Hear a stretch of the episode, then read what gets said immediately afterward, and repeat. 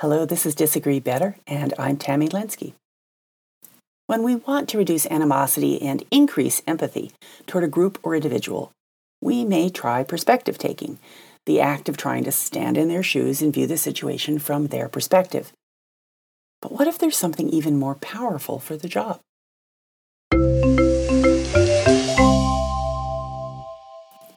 A few years ago, I led a conflict resolution training at a Holocaust and Human Rights Center. I told this story. My father was born in Germany and emigrated to the U.S. as a little boy when his parents sought better economic opportunity in America.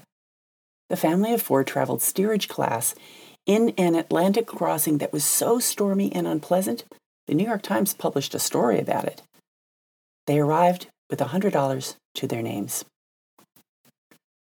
When my father first set foot on soil in New York City, he saw a child his age eating a bag of candy. My father thought to himself, Whoa, so that's what it's like to be an American. You can afford your own bag of candy.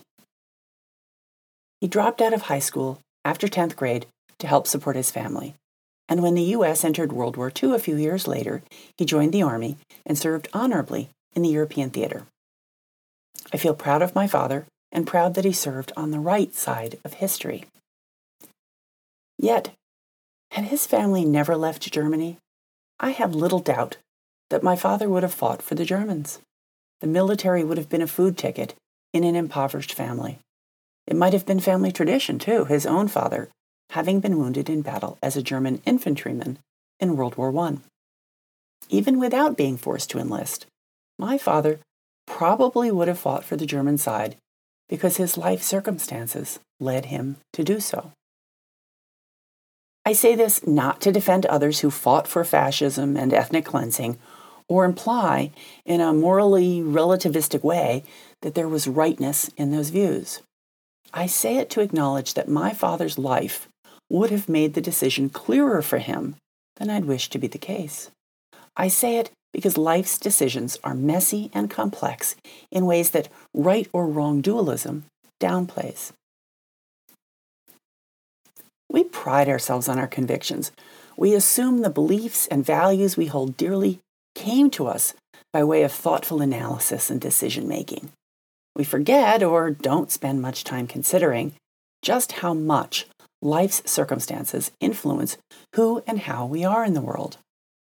Every little left turn or right turn led us to who we have become, not because we made conscious choices and adopted deliberate beliefs at every crossroad, but because of our circumstances, our surroundings, and the people with whom our lives have intersected. We may be tempted to imagine that someone whose beliefs and values we detest is the way they are because of their decisions, too.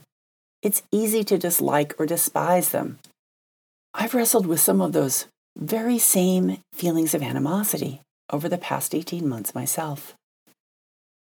Many of us were taught to practice perspective taking to reduce animosity and increase empathy toward a person or group we dislike. From childhood, we've been invited to consider how Maria felt when we didn't invite her to play, or how Sam must have felt when we broke their toy. Perspective taking does increase empathy, and research supports this. I've asked myself perspective taking questions more times than I can count over the past year, and I have found the experience wanting. I have somehow managed to feel both empathy and animosity at the same time. My father's story came back to mind as I read an interview with psychologist Adam Grant, who's making the rounds to publicize his latest book, Think Again The Power of Knowing What You Don't Know. Grant offers a research supported alternative to traditional perspective taking. Instead of imagining what the other side feels or trying to stand in their shoes, Grant suggests we practice counterfactual thinking. Counterfactual thinking invites us to reflect on how, if their own life circumstances had been different, they might hold different views. In discussing the research that led him to propose counterfactual thinking as a more robust way to decrease animosity, Grant said, I think when we encounter people who disagree with us on charged issues, it is worth thinking about no matter how passionately I feel about a given issue. I could imagine having grown up in a family or in a country or in an era where, because of my experiences and the people that I knew, I might believe different things. That allows me to be open to rethinking my animosity toward people who believe those things.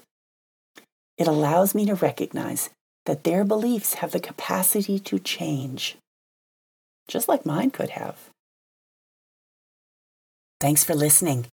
The home base for Disagree Better is tammylenski.com, where you'll find conflict resolution resources, show notes, and transcriptions. That's T A M M Y L E N is in negotiation, S K I.com. I'll see you there.